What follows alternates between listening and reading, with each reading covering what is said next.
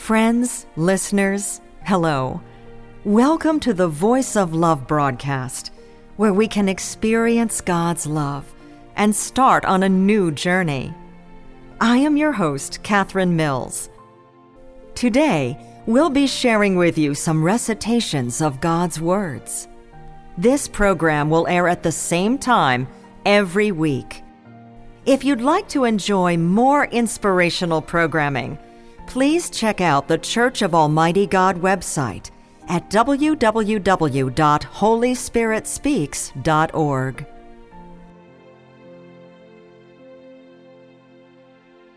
The Bible says in Genesis chapter 2, verses 15 through 17 And Jehovah God took the man and put him into the Garden of Eden to dress it and to keep it. And Jehovah God commanded the man, saying, Of every tree of the garden you may freely eat, but of the tree of the knowledge of good and evil you shall not eat of it. For in the day that you eat thereof, you shall surely die. I've read these verses of Scripture many times, and my simple understanding is that after God created Adam and Eve, He set them within the Garden of Eden and told them what things they were permitted to do and what things they weren't, and what the consequences would be if they did anything they weren't permitted to do. Dear friends, how do you understand these verses? If you listen to the following recital of God's words, however, to your amazement, you will discover the background to these verses, and that hidden behind them is the painstaking care of God that we have never known of before.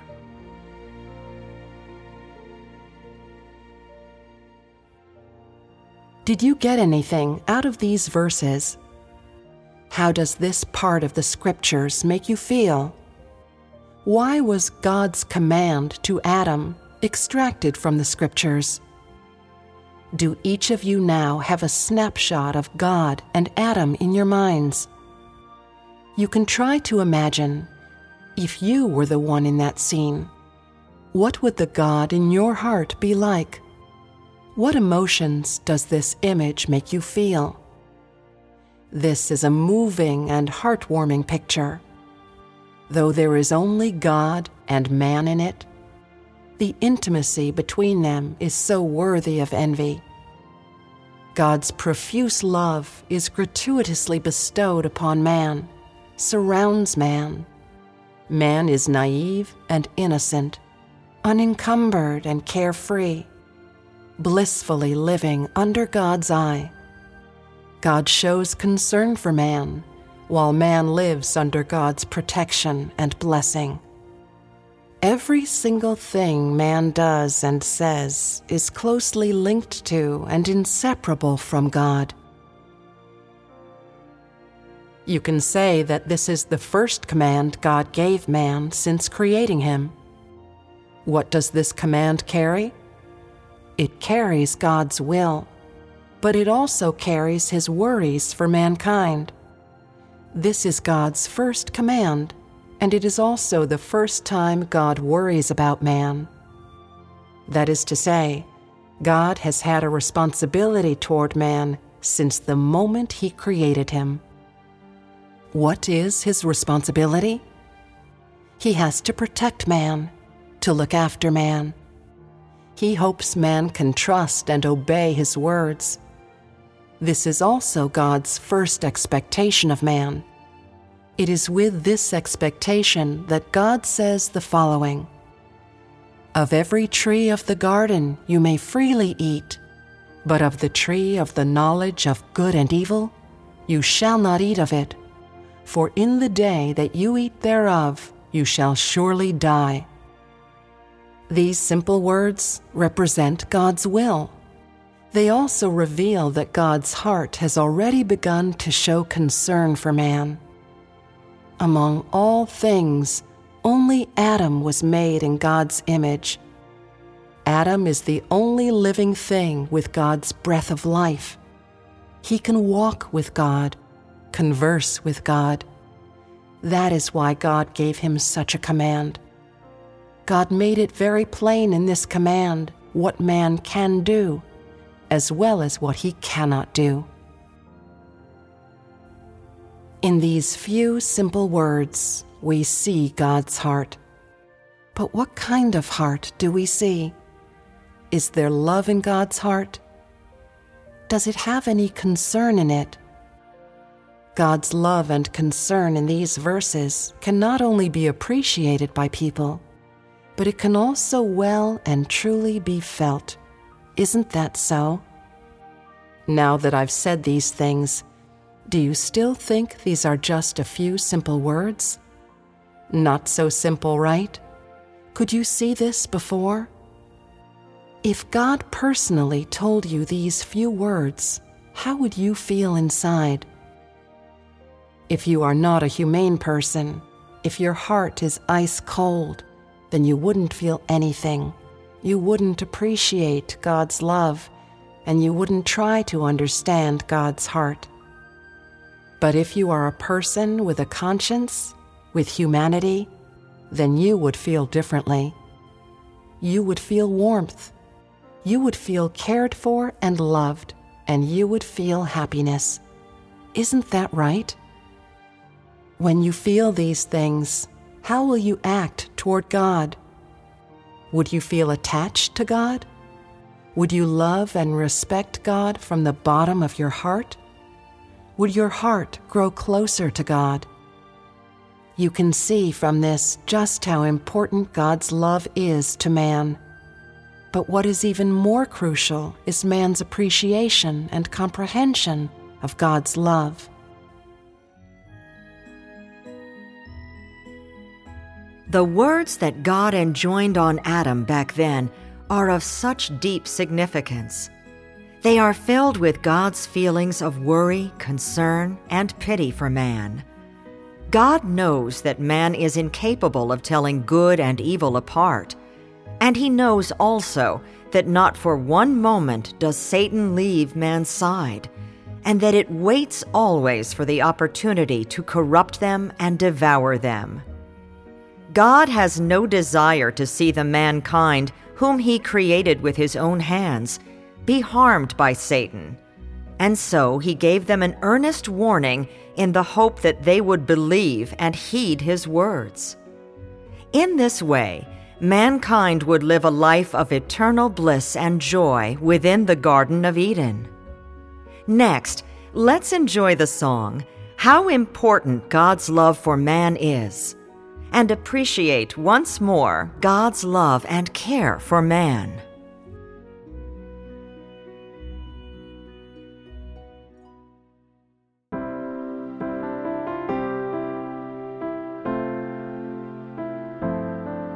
The scene painted in the Bible, God's command to Adam, is both touching and heartwarming.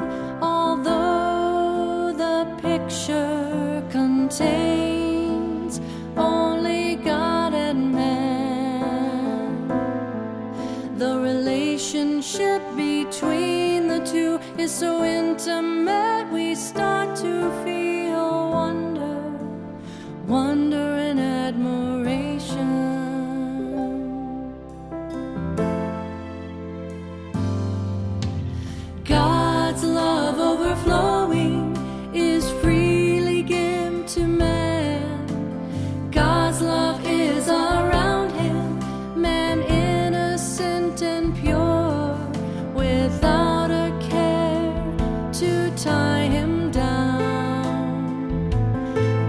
in bliss.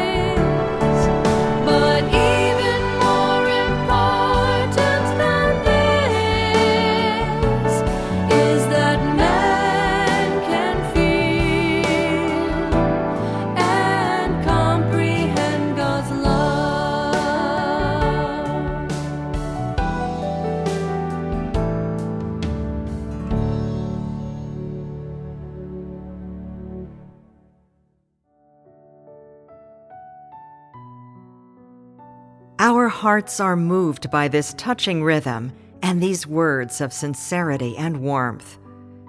Feeling God's love, my heart fills with feelings of attachment to God. Now, let's keep listening to the recital of God's words.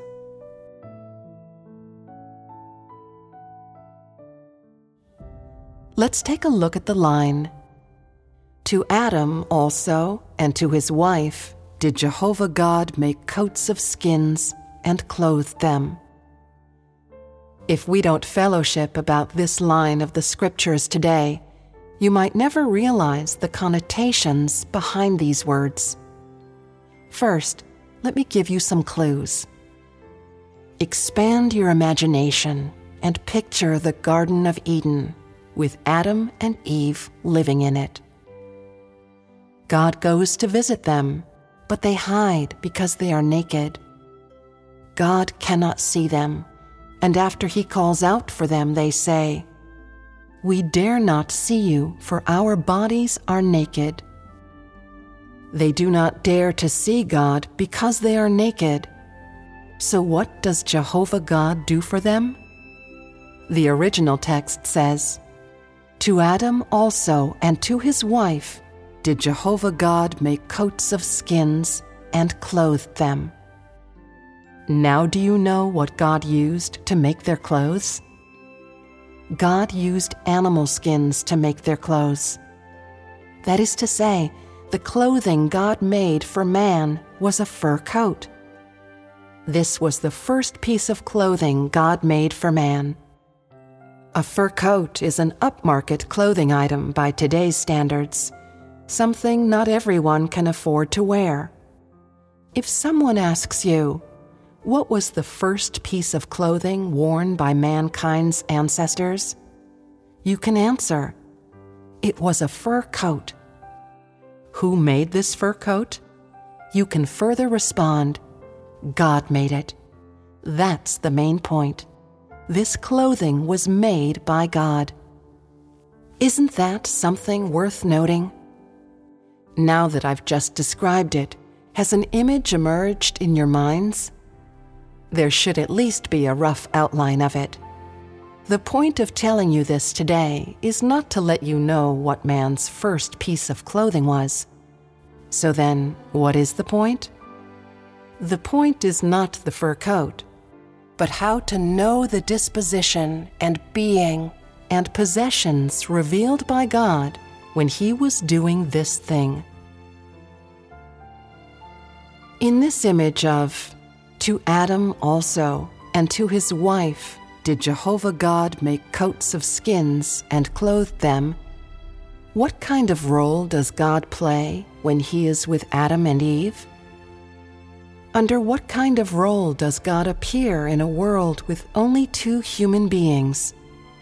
As the role of God? Some of you think God appears as a family member of Adam and Eve while some say God appears as the head of the family, and others say as a parent. All of these are very appropriate. But what is it that I'm getting at? God created these two people and treated them as his companions.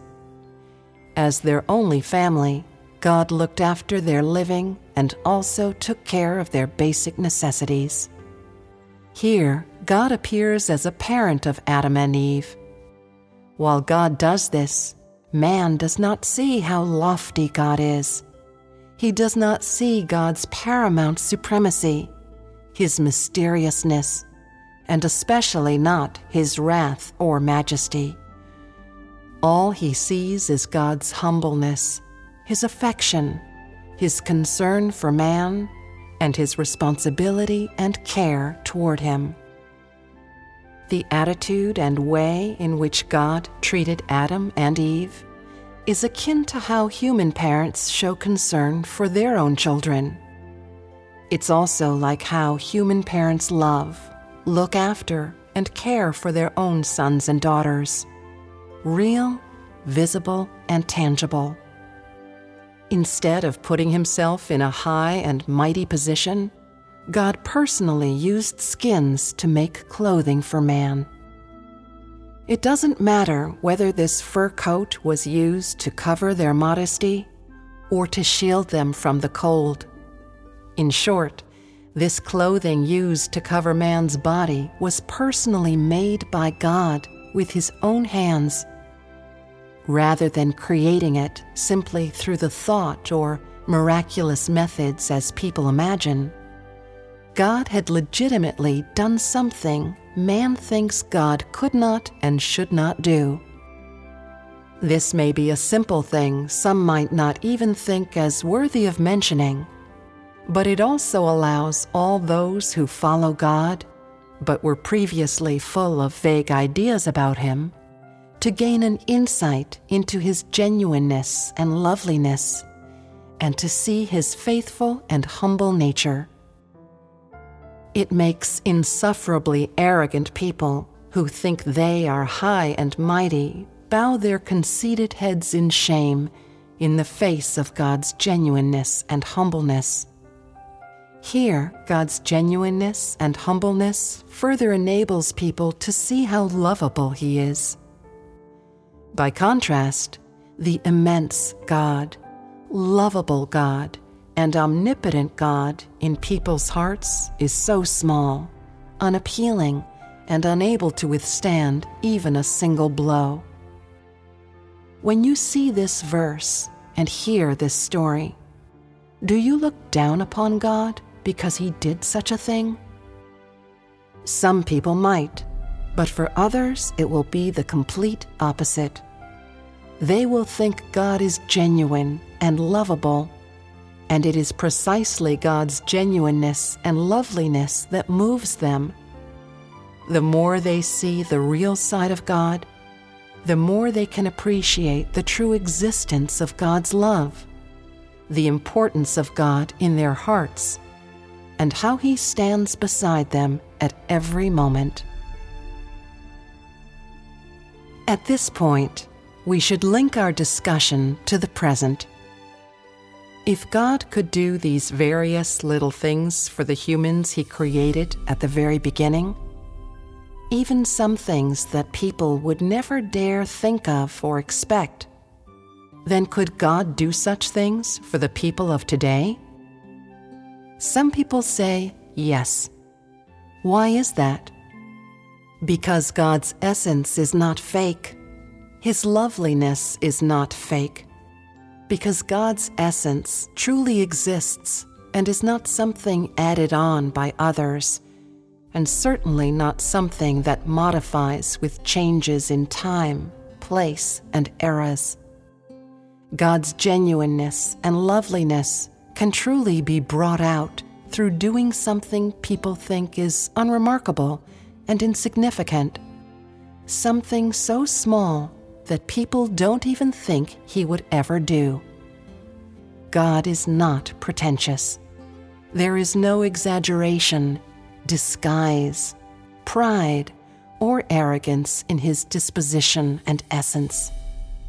He never boasts, but instead loves shows concern for, looks after, and leads the human beings he created with a faithfulness and sincerity.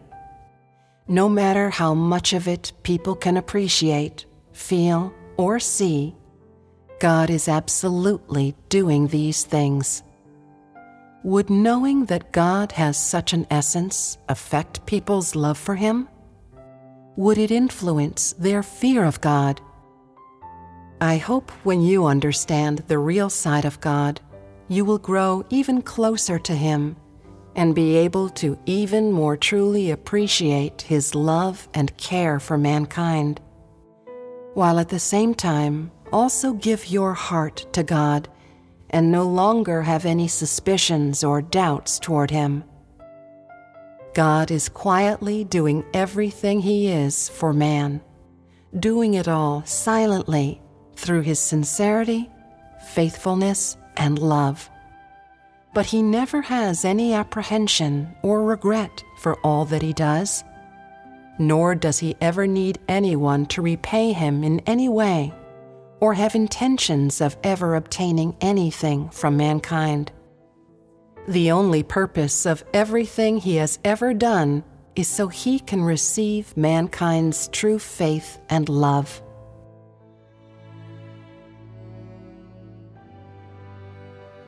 Do you gain an appreciation of God's genuine love for man from his frank and explicit words?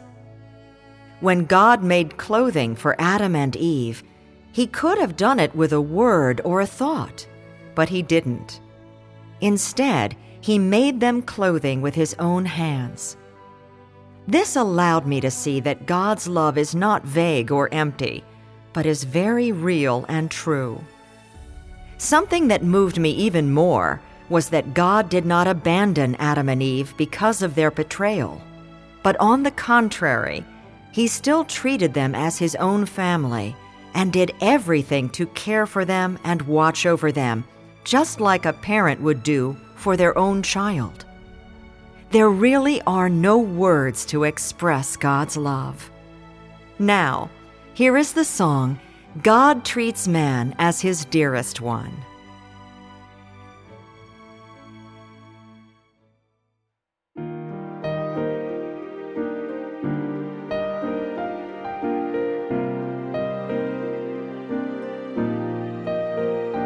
God created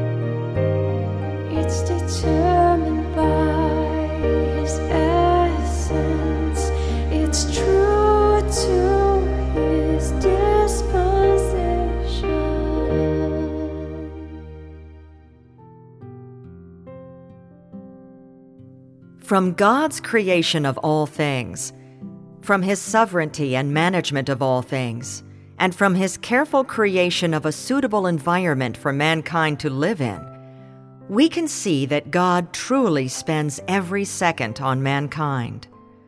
God has done all this for man, and yet has never professed his efforts to man or asked for anything in return. After Adam and Eve were corrupted by Satan, God began his plan to save mankind.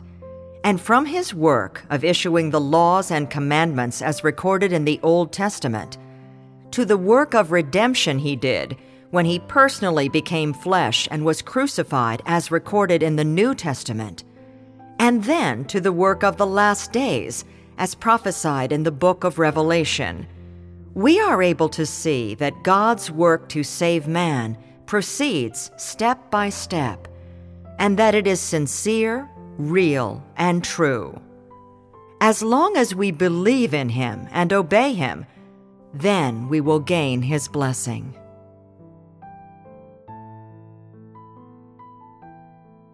Well, friends, that's it for our program today.